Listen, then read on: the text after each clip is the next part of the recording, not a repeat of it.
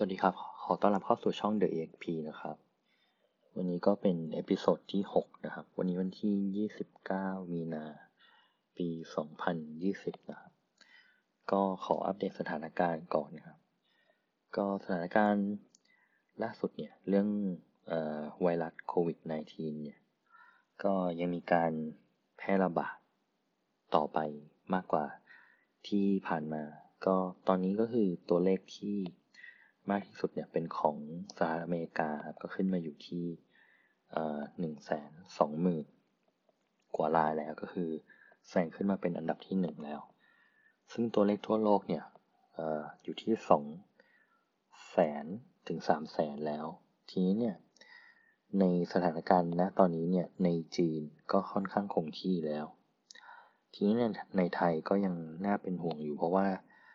ณวันนี้เนี่ยตัวเลขของ ผู้ติดเชื้อเนี่ยอยู่ในเลทที่หนึ่งร้อยถึงสองร้อยคนเพิ่มขึ้นในทุกๆวัน ตอนนี้ตัวเลขออยู่ที่ประมาณหนึ่งพันหนึ่งร้อยต้นๆสำหรับในประเทศไทย แต่ก็ยังมีแนวโน้มที่จะเพิ่มมากขึ้น ทีนี้มันมีปัญหาตรงที่ก่อนหน้านี้เนี่ย ก่อนที่ไทยจะมีมาตรการ คล้ายๆกึ่งปิดเมืองปิดธุรกิจเนี่ย ได้มีแรงงานหรือว่าคนที่ทำงานรับจ้างโดยทั่วไปหรือว่า คนที่ทำงานปกติเนี่ยที่อยู่ต่างจังหวัดเนี่ยได้มีเรียกว่าอะไรเขากลับต่างจังหวัดกันเยอะ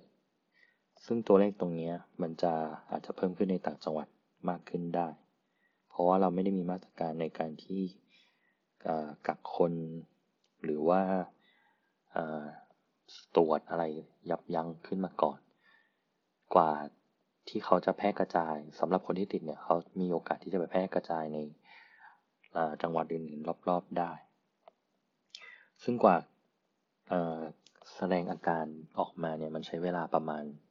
7 ถึง 14 วัน ซึ่งเราก็ไม่รู้ว่านะตอนนั้นเนี่ยมันจะแพร่ระบาดไปเยอะขนาดไหนแล้ว ทีนี้เนี่ยก็ ปัญหาต่อมาก็คือการที่เมืองโดนปิดหรือว่าหลาย ๆ ประเทศเนี่ยมีมาตรการออกมาก็คือคล้ายๆกับชัดดาวหรือว่าการล็อกดาวการปิดห้างสรรพสินค้าหรือว่าธุรกิจที่ให้บริการบางอย่าง มันก็ทำให้ตัวเลขการว่างงานเนี่ยเพิ่มขึ้น ถ้าอย่างในของสหรัฐอเมริกาเนี่ยตอนนี้ตัวเลขคนว่างงานจะอยู่ที่ ประมาณ 3.3 ล้านคน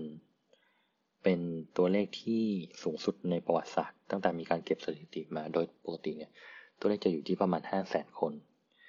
แล้วก็ยังมีของในประเทศไทยที่มีการเปิดการรับเงิน 5,000 บาท ซึ่งมีคนลงทะเบียนวันแรกเนี่ยค่อนข้างเยอะมาก แล้วก็มันเกินกว่างบประมาณที่เขาตั้งไว้ ซึ่งเขาตั้งไว้อยู่ที่สามล้านคน แต่ว่ามีคนลงทะเบียน เฉพาะวันแรกเนี่ยสิบล้านคนแล้ว ซึ่งมันก็อาจจะไม่พอในการเยียวยาคนด้วย เพราะว่าอย่างนตอนนี้เนี่ยการปิดมันเริ่มมาแล้วประมาณสักสองอาทิตย์ แต่ว่าเออมันอาจจะยังดำเนินต่อไป เพราะว่า ณก่อนหน้านี้เนี่ยการประกาศก็คือจะให้ปิดถึง 12 13 เมษา แต่ว่าวันนี้เนี่ยเขาเลื่อนออกมาไปเป็นสิ้นเดือนเมษาแล้วก็คือวันที่30เมษาถ้าจำไม่ผิดนะทีนี้เนี่ยการที่ปิดเมืองเนี่ยมันไม่ได้การันตีว่าโรคระบาดมันจะหยุดลง แต่ว่ามันก็เป็นการช่วยลดการแพร่กระจายในระยะนี้ ออกไป ทีนี้โมเดลในการอัตราเพิ่มของประเทศไทยณนะตอนนี้เนี่ยก็คือมันมีอยู่ 2 โมเดลก็คือ โมเดลที่การแพร่กระจายระบาดในระยะที่มันเป็นแบบ exponential ก็คือโตโตขึ้นเยอะ เป็น exponential เนี่ย มันคือโมเดลแบบอังกฤษ กับโมเดลที่สามารถควบคุมได้ก็คือแบบจีนหรือเกาหลีใต้ ซึ่งณตอนนี้ ประเทศไทยอยู่ในจุดที่กำลังเกิดขึ้นว่าจะเป็นทางจีน หรือว่าจะไปทางอิตาลีซึ่งถ้ามันเป็นช่วงหัวเรียวหัวต่อ ถ้าเกิดว่ารัฐบาลหรือว่าคนที่มีสิทธิ์ในการควบคุมเนี่ยไม่ดูแลให้ดี มันก็จะเป็นผลว่าจะเกิดขึ้นในแบบไหน ซึ่งโมเดลนี้มันวัดตั้งแต่การที่มีตัวเลข คนติดเกิน 100 คนขึ้นไป มันก็จะทำให้เห็นโมเมนตัมของการที่แต่ละประเทศดูแลยังไง ซึ่งณตอนนี้เราคงบอกไม่ได้ว่าเราจะไปทางไหน ซึ่งในอีกหนึ่งอาทิตย์หรือสองอาทิตย์มันถึงจะเห็นแน่ชัดว่าเราจะไปทางไหนแน่นอน ซึ่งการเกิดถ้าเราไปเกิดแบบอิตาลีหรือว่าอเมริกานี่ก็จะเกิดปัญหาค่อนข้างเยอะ เพราะว่าจะมีคน ติดเยอะมาก ถ้าอย่างตัวเลขในสหรัฐอเมริกานะตอนนี้คือมีคนติดเชื้อ วันหนึ่งเนี่ยหลายหมื่นคน แต่เพราะว่าส่วนหนึ่งอาจจะเพราะว่าเขาตรวจเยอะด้วย ซึ่งเทียบกับในไทยเนี่ยเรามีการตรวจที่ค่อนข้างน้อย แล้วก็เท่าที่ดูสถิติมาก็คือณตอนนี้ตรวจร้อยคนเราเจอประมาณแค่ 30 คน แต่ว่าใน จำนวนผู้ตรวจเนี่ยเรายังมีตัวเลขที่ตรวจค่อนข้างน้อยอยู่ ทีนี้นะถ้าเกิดว่ามันใช้เวลาซึ่งมันมีการที่ตัวเลขออกมาว่า ถ้าเกิดว่ามันยังระบาดอยู่ในช่วง 3 เดือนแล้วมันยังไม่จบเนี่ยก็จะมีผลกระทบกับเศรษฐกิจมากขึ้น มากกว่าที่เขาคาดการเพราะว่าการคาดการก่อนอันนี้ก็คือเขาคาดการแค่มันจะจบภายใน 3 เดือน ซึ่งในตอนนี้มันก็ไม่มีใครรู้ว่ามันจะยาวไปขนาดไหน ทีนี้เนี่ยมันก็จะมีการที่ประกาศเลื่อนโอลิมปิก เลื่อนการแข่งขันยูโรออกไปอีกหนึ่งปี แล้วก็ที่ประเทศอังกฤษเนี่ยก็คือเจ้าฟ้าชายชาวกับนายกของอังกฤษเนี่ยติดโควิดด้วย แล้วก็มีนายกของเยอรมันที่มีความเสี่ยงที่จะติดด้วยเหมือนกัน ทีนี้ต่อมาก็คืออัปเดตเกี่ยวกับเรื่องเศรษฐกิจเนี่ยก็คืออย่างในสหรัฐอเมริกาก็มีการอัดฉีด QE เป็นก่อนจากที่ก่อนหน้านี้เนี่ยเขาประกาศว่าจะเป็นเจ็ดแสนล้านดอลลาร์ ก็คือตอนนี้เป็นจะเป็น unlimit QE แล้ว แล้วก็มีการแจกเงินให้กับ คนที่รับผลกระทบ ถ้าจะไม่ผิดอยู่ที่พันสองร้อยดอลลาร์ต่อคน ก็เป็นการที่มันอัดฉีดเงินเข้ามาโดยที่ไม่มีจำกัดเนี้ยมันมีผลกระทบค่อนข้างเยอะกับเงินดอลลาร์ แล้วก็เดี๋ยววันนี้เราจะมาคุยเรื่อง dollar system กันด้วย ก็ราคาน้ำมันของวันนี้เนี่ยจะอยู่ที่ 21.84 ดอลลาร์ ต่ออเรียกว่าเป็นราคาน้ำมันดิบ ก็ณตอนนี้ราคาน้ำมันดิบเนี่ยล่วงลงมาแทบจะเป็นจุดต่ำมาก ๆ ซึ่งมันก็ยังไม่รู้ว่ามันจะยาวไปขนาดไหน ซึ่งมันก็จะกระทบกับเศรษฐกิจอีกด้วย ต่อมาก็คือในประเทศไทยครับ ก็คือมีการประกาศของ BOT ก็คือธนาคารแห่งประเทศไทยว่า GDP ของประเทศเนี่ย จากที่ก่อนหน้านี้คิดว่าจะเติบโต 2.8 นะ ตอนนี้ BOT เป็นคนประกาศเองว่ามันจะเป็นลบ 5.3 ซึ่งอาทิตย์ที่แล้วเนี่ยผมคิดว่ามันจะอยู่ที่ลบ 2 หรือลบ 1 แต่ว่า BOT เนี่ยก็คือธนาคารแห่งประเทศไทยเนี่ยเขาน่าจะเห็นอินไซต์หรือว่ามีตัวเลขอะไรอ้างอิงที่แม่นยำกว่าที่อื่น หรือว่า analyst เจ้าอื่น ซึ่งการที่เขาประกาศออกมาว่าเป็นลบ 5.3 เนี่ยมันค่อนข้างมี ในยะสำคัญว่าตัวเลขเนี้ยมันเป็นตัวเลขที่น่าเชื่อถือเพราะว่าเขาเป็นคนประกาศเอง ก็มันหมายความว่าผลกระทบในสิ่งที่เราจะเจอนะตอนนี้มันค่อนข้างจะหนัก แล้วก็ถ้ายิ่งโควิด -19 มันยังยาวออกไปมันก็จะยิ่งมากกว่านี้มากกว่าคาดการต่อมาก็คือในตลาดเนี่ยครับ ก็ในตลาดของไทยเนี่ยก็มีเหตุที่เกิดขึ้นหลาย ๆ อย่างก็คืออย่างดิวก่อนหน้านี้มันจะมีบิ๊กดิวที่โรงพยาบาลกรุงเทพ ประกาศว่าจะทำ tender offer ของโรงพยาบาลบำรุงราษฎร์แต่ณวันนี้เนี่ยคิดว่าเหมือนจะมีการประกาศว่าจะไม่ทำแล้ว เพราะว่าธนาคารกรุงเทพได้มีการใช้สิทธิ์แปลงหุ้นสภาพ แปลงหุ้นกู้นะ ให้กลายเป็นสิทธิ์ถือหุ้นหลัก โดยจะอยู่ที่ประมาณ 8.26%หรือประมาณ 9%นะก็คือหมายความว่าโรงพยาบาลกรุงเทพจะมีโอกาสที่ไม่ได้ไม่ได้ถือหุ้นใหญ่ ก็คือเขาก็เลยอาจจะยกเลิกไป แล้วก็มันเป็นเหมือนคล้ายๆกับเทรนด์ของตลาดนะตอนนี้ก็คือมี หลาย ๆ บริษัทที่ออกมาประกาศว่าจะซื้อหุ้นคืน ซื้อหุ้นของบริษัทตัวเองคืนในตลาด ทีนี้การซื้อหุ้นคืนมันเป็นยังไงก็คือ สมมติว่าบริษัทเนี่ยมีหุ้นอยู่ร้อยหุ้น บริษัทประกาศซื้อหุ้นคืนไป 10%หมายความว่าหุ้นจะเหลือ 90 หุ้นทีนี้เนี่ยตัวหารมันก็จะลดลงถ้าเกิดว่ารายได้หรือกำไรเท่าเดิม ตัวหารที่ลดลงมันก็จะมองว่า กำไรต่อหุ้นเพิ่มขึ้น หรือว่าการปันผลมันก็จะเพิ่มขึ้นด้วยอะไรประมาณนี้ ก็คือคล้ายๆว่าทำให้ผู้ถือหุ้นเดิมเนี่ยได้กำไรไป ได้สิทธิสิทธิพิเศษเพิ่มขึ้น แต่ว่าในนะตอนนี้เนี่ยมันก็พูดยากเหมือนกันว่าการที่บริษัทออกมาซื้อหุ้นคืนเนี่ยมันดีหรือมันไม่ดี เพราะว่า มันอาจจะเกิดวิกฤตเศรษฐกิจขึ้นแล้ว ถ้าเกิดเขาขาดเงิน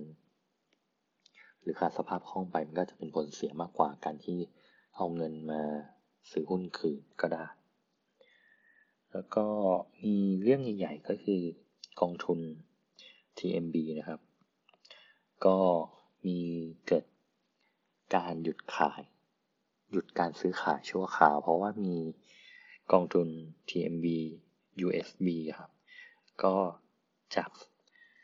มูลค่าของกองนี้อยู่ที่ 80,000 ล้านบาทเนี่ย อยู่ๆมีเหมือนคล้ายๆรายใหญ่ขายออกมา แล้วก็มีคล้ายๆพานิกเซลออกมาทำให้มูลค่าของกองนี้อยู่ที่สองหมื่นเก้าละสองหมื่นเก้าพันล้านบาท แล้วกองทุนตัวนี้มันเป็นทีบวกหนึ่งหมายความว่าขายวันนี้ แล้วก็พรุ่งนี้ได้เงิน แต่ว่ามันเป็นกองที่ถือสินทรัพย์ ที่มีสภาพคล่องต่ำทีนี้ในการที่รายใหญ่ขายออกมา มันเหมือนเป็นการฟอร์สกองทุนให้เขาบังคับขายสินทรัพย์ที่เขามีออกมา ซึ่งสินทรัพย์ที่มีเนี่ยมันไม่ได้เสี่ยงเลย มันอาจจะเป็นเงินฝาก เงินพันธบัตรรัฐบาล ซึ่งมีความเสี่ยงต่ำอยู่แล้ว แต่ว่าถ้าการที่เขาเทขายออกมาเยอะๆเนี่ย มันไม่มีคนรับ มันทำให้ราคามันลดต่ำลงมาก มันก็เลยทำให้ TMB เนี่ยผู้จัดการกองทุนประกาศการหยุด พักการซื้อขายแล้วเปลี่ยนจาก T บวกหนึ่งไปเป็น T บวกสิบหรือ T บวกสิบห้าอะไรพวกนี้ผมไม่ได้ทำเหมือนกัน ทีนี้มันก็จะมีสองกองก็คือ TMB USB กับ TMB ABF ABF นะครับ ก็เป็นสองกองนี้คือกองที่หยุดการซื้อขายไป ถ้าเราถือกองพวกนี้อยู่เนี่ย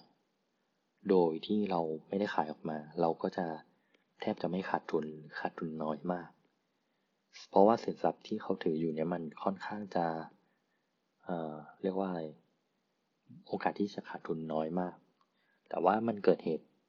แบบนี้เพราะว่าเหมือนมีรายใหญ่ต้องการที่จะเงินกลับไปหมายความว่าเขาต้องการใช้เงิน เขาเลยต้องขายบิ๊กล็อตออกมาคือขายออกมาเป็นหลายหมื่นล้าน ซึ่งมันทำให้กองทุนไม่สามารถขายได้ทัน เพราะว่าถ้าเขาเคขายเนี่ยมันจะเกิด การขาดทุนของสินทรัพย์ที่ถืออยู่ มันก็เป็นปัญหาที่เกิดขึ้นในวีคที่ผ่านมา ทีนี้อย่างที่เกิดไว้ตอนแรกว่าเราจะมาพูดเรื่องดอลลาร์ซิสเต็มก็คือณปัจจุบันเนี้ยเงินดอลลาร์มันเป็นเงินที่ คล้ายๆว่าเป็นศูนย์กลางของโลกก็คือ การที่เราจะซื้อ ผลิตภัณฑ์หรือว่าโภคภัณฑ์อะไรสักอย่างหนึ่งในโลกเนี้ยจะอิงกับ US ดอลลาร์เป็นหลัก แต่ว่าณตอนนี้เนี่ยมันถึงจุดที่มีการพูดคุยกันก็มีการถกกันของในหลาย ๆ วงการว่าเงิน US ดอลลาร์เนี่ยมันควรจะเป็นศูนย์กลางการเงินอยู่ไหม ทีนี้กันที่ก่อนหน้านี้มันต้องย้อนกลับไปที่ ช่วงที่เป็น gold standard หมายความว่า เพราะว่าทองคำนั้นมันหายาก ทีนี้เนี่ยในทุกๆ ประเทศทั่วโลกก็เลยใช้ gold standard หมายความว่า เราใช้ทองคำในการเป็น backup reserve หมายความว่าการที่จะพิมพ์เงินออกมาได้เนี่ยต้องมีทองคำเป็นตัว backup แต่ณวันนี้เนี่ยในหลายประเทศเนี่ยใช้ US ดอลลาร์เป็นการ backup ในการ เทรดเงินหรือว่าการทำเงินออกมาของในระบบ อย่างในประเทศไทยก็มีการถือ US ดอลลาร์เป็นเงินแบ็กอัพเหมือนกัน แต่ว่าปัญหาเนี่ยมันเกิดที่ว่าประธานาธิบดีนิกสันเนี่ยได้ประกาศยกเลิก gold standard ของ US ดอลลาร์ไปทำให้ณตอนนี้ที่ US ดอลลาร์พิมพ์เงินออกมาไม่ได้ใช้มาตรฐานของทองคำแล้ว มานานแล้วด้วย แล้วการที่สหรัฐอเมริกาเนี่ยพิมพ์เงิน US ดอลลาร์ได้แบบเหมือน unlimit เนี่ยมันก็เหมือนทำให้ค่าของเงินดอลลาร์มันเสื่อมลง เพราะว่าอะไรที่มันมีปริมาณมาก ค่าของมันก็จะลดลง มันเป็นเหมือน supply กับ demand ของมันอยู่แล้ว ทีนี้เนี่ยมันก็เลยเป็นสิ่งที่คน หรือคนในแวดวงของเศรษฐกิจหรือการเงินโลกเนี่ยกำลังถกกันว่าไอ้มาตรฐานของ US ดอลลาร์เนี่ยมันควรจะเปลี่ยนไป หรือว่ามีตัวอื่นมาทดแทน ทีนี้เนี่ยถ้าเกิดว่ามันมีมากขึ้นมากขึ้นการที่ Federal Reserve หรือว่าอเมริกาเนี่ยกำลังพิมพ์เงิน แล้วก็ฉีดเงินเข้าไปในระบบ เยอะๆเนี่ยมันทำให้ค่าเงินมันด้อยค่าลงเรื่อยๆ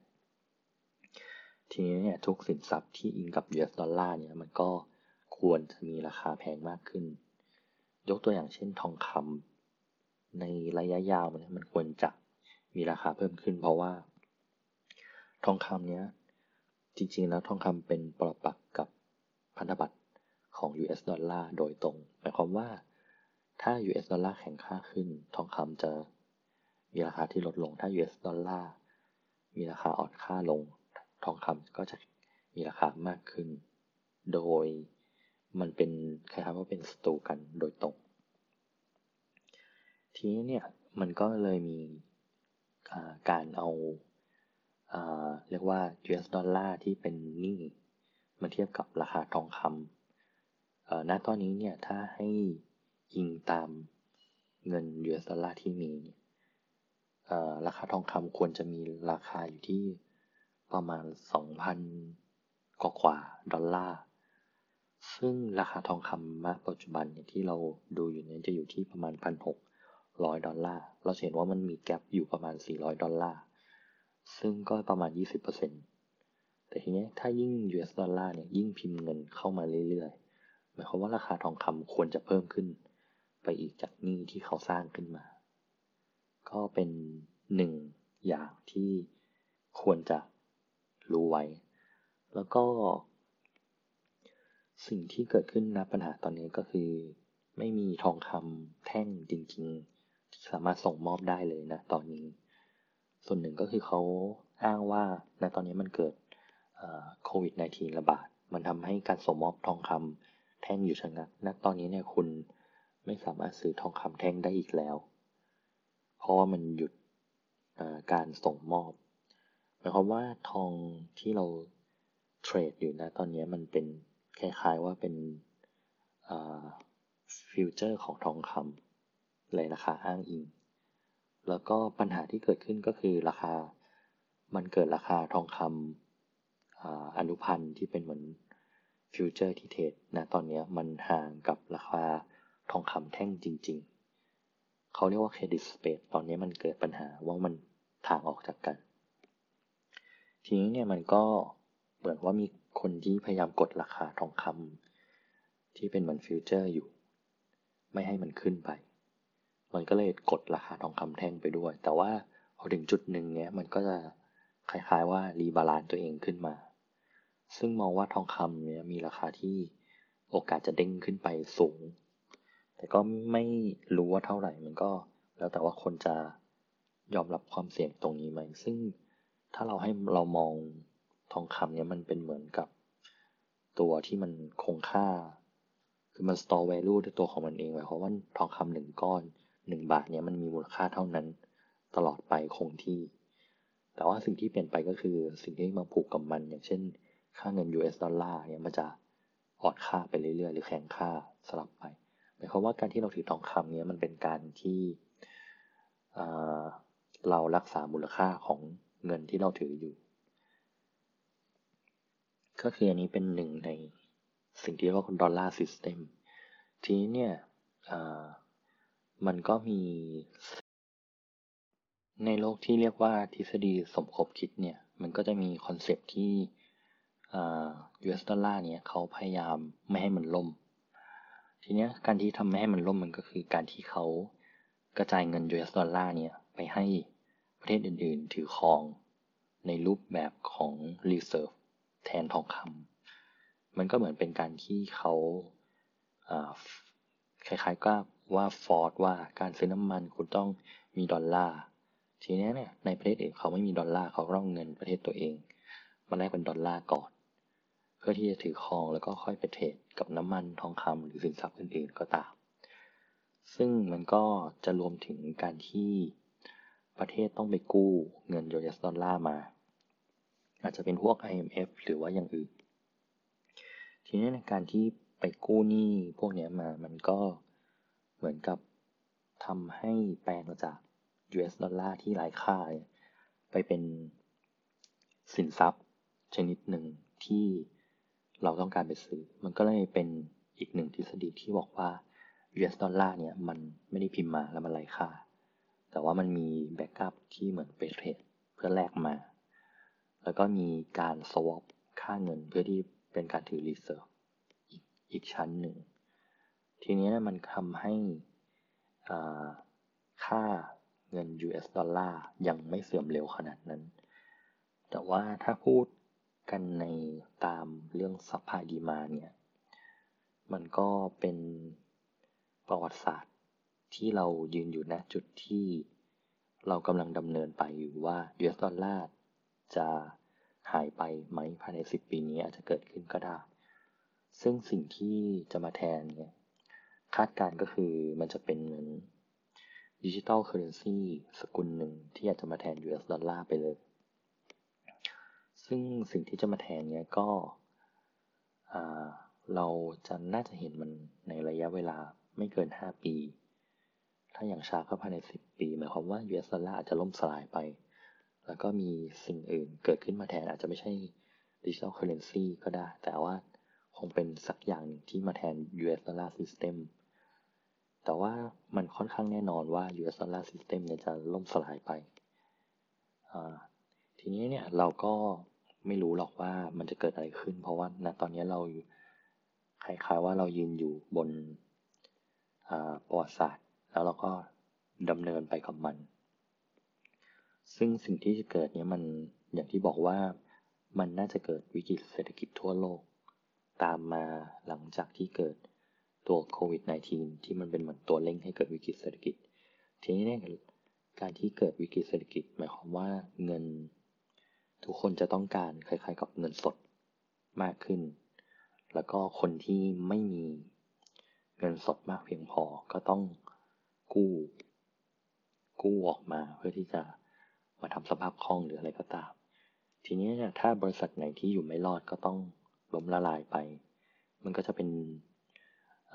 โดมิโนต่อเนื่อง ถ้าบริษัทล้มละลายมันก็จะเกิด NPL ของแบงก์แบงก์ก็จะล้ม แล้วก็อาจจะเกิดอะไรตามตามตามมา ซึ่ง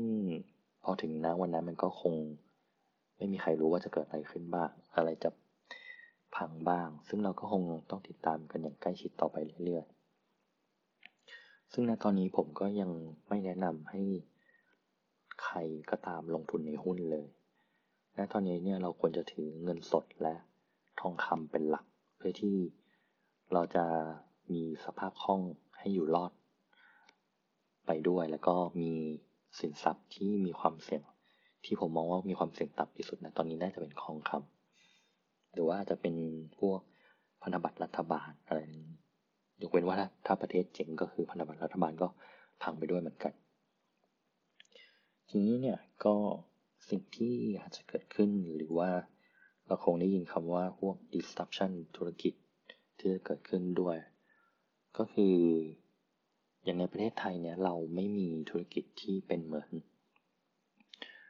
แนวแนวเทคโนโลยีเลยที่จะเกิดขึ้นมาใหม่ เพราะว่าถ้าอย่างมองในภูมิภาคเนี่ยเรามีทั้งแก๊ปทั้งแต่ก่อนก็จะมี Uber หรืออะไรต่างๆด้วย แต่ณตอนนี้เนี่ยคืออย่างในไทยไม่ได้มีตัวไหนที่เป็นธุรกิจสตาร์ทอัพที่โดดเด่น จนเป็นที่ยอมรับในเอเชียและในโลกเลย มันก็เลยมองว่าเศรษฐกิจของไทยเนี่ยมันอาจจะยากในการแข่งขันในอนาคตด้วย เพราะว่ามันก็จะมี ธุรกิจที่เปลี่ยนแปลงไปอย่างแบงก์ก็อาจจะต้องคล้ายๆว่าลดบทบาทตัวเองลงไปเป็นแค่ตัวกลางที่คอยทันเฟอร์ แล้วก็อาจจะมีธุรกิจอื่นมาเป็นเหมือนตัวรีเพสบางอย่างว่ามาทำได้ดีกว่า อะไรประมาณนี้ ก็อย่างณตอนนี้เนี่ย มันก็เกิดปัญหาที่ว่ามีโควิด -19 ระบาด แล้วก็คนก็เริ่มที่จะ work from home กัน ทีนี้มัน ทุกวิกฤตมันก็เหมือนมีโอกาสขึ้นมา มันการที่คนมา work from home เนี่ยเขาก็ได้เรียนรู้เทคโนโลยี และก็ได้เปลี่ยนแปลงการทำงาน เขาก็ไม่จำเป็นต้องเจอหน้ากันก็สามารถทำงานร่วมกันได้ มันก็จะเกิดการเรียนรู้เทคโนโลยีหลายอย่างขึ้นมาอาจจะเกิดปันการเปลี่ยนผ่านได้ ก็เป็นส่วนหนึ่งที่มองว่าอาจจะทำให้เป็นตัวเร่งของการ เกิด disruption ของธุรกิจขึ้นมาก็ได้ ณ ตอนนี้ก็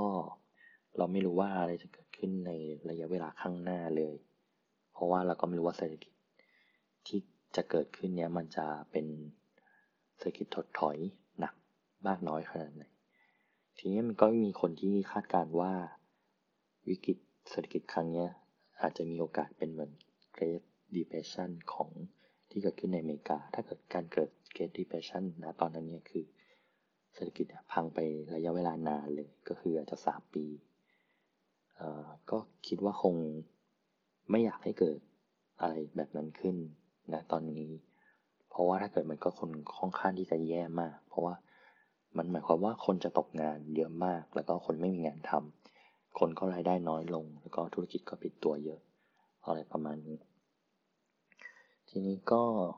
วันนี้ก็น่าจะหมดแล้วเท่านี้ครับ ก็ถ้าใครมีคำถามหรือว่ามีคอมเมนต์อะไรก็สามารถคอมเมนต์เข้ามาได้ หรือว่าจะแนะนำอะไรก็ได้หมดเลยครับ หรือว่าอยากเรียนรู้เรื่องอะไรครับ นี่ก็ขอบคุณเท่านี้ครับ